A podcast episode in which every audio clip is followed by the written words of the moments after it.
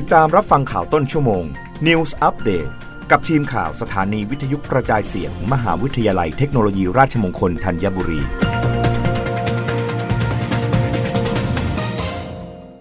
รับฟังข่าวต้นชั่วโมงโดยทีมข่าววิทยุราชมงคลธัญบุรีค่ะ สถาบันมะเร็งแห่งชาติเชิญชวนประชาชน ร่วมรณรงค์ต้านภัยมะเร็งปากมดลูก หลีกเลี่ยงปัจจัยเสี่ยงเกิดโรคตรวจคัดกรองเป็นประจำ ฉีดวัคซีนป้องกันการติดเชื้อ HPV นายแพทย์เวียราวุฒิอิ่มสำราญ รองอธิบดีกรมการแพทย์กล่าวว่ามะเร็งปากมดลูกถือเป็นปัญหาสาธารณสุขที่สำคัญของประเทศไทย มาตั้งแต่ปี 2532 ซึ่งพบอุบัติการการเกิดมะเร็งปากมดลูกสูงเป็นอันดับหนึ่งในผู้หญิงไทย จากนั้นมีการผลักดันนโยบายการคัดกรองมะเร็งปากมดลูกระดับประเทศขึ้น ทำให้เกิดอุบัติการมะเร็งปากมดลูก มีแนวโน้มลดลงอย่างต่อเนื่อง โดยปัจจุบันมะเร็งปากมดลูกจัดอยู่ในอันดับที่ 5 ของมะเร็งที่พบบ่อยในผู้หญิงไทย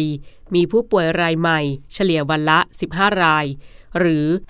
5,422 คนต่อปี และเสียชีวิตเฉลี่ยวันละ 6 ราย หรือ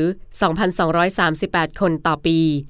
นายแพทย์สุภกรพิทักษ์การกุล แพทย์ผู้เชี่ยวชาญมะเร็งวิทยานารีเวชสถาบันมะเร็งแห่งชาติกล่าวว่า ในเดือนมกราคมของทุกปี องค์กรด้านโรคมะเร็งต่างๆ ทั่วโลก จะร่วมกันจัดกิจกรรม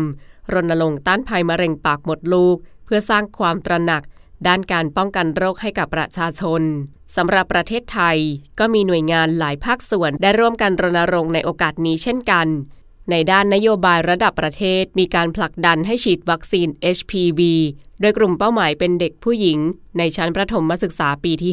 5 ซึ่งถือเป็นวัยก่อนมีเพศสัมพันธ์ครั้งแรก จึงเหมาะสมในการรับวัคซีน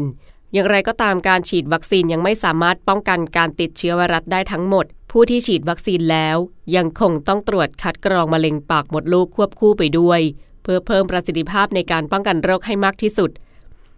ปัจจุบันการคัดกรองมะเร็งปากมดลูกด้วยวิธี HPV test ได้รับการผลักดันให้เป็นนโยบายของประเทศ ผู้หญิงไทยอายุ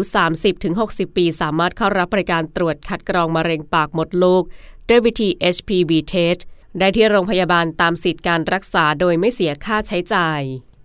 รับฟังข่าวครั้งต่อไปได้ในต้นชั่วโมงหน้ากับทีมข่าววิทยุ ราชมงคลธัญบุรีค่ะ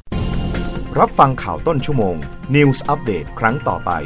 กับทีมข่าวสถานีวิทยุกระจายเสียง มหาวิทยาลัยเทคโนโลยีราชมงคลธัญบุรี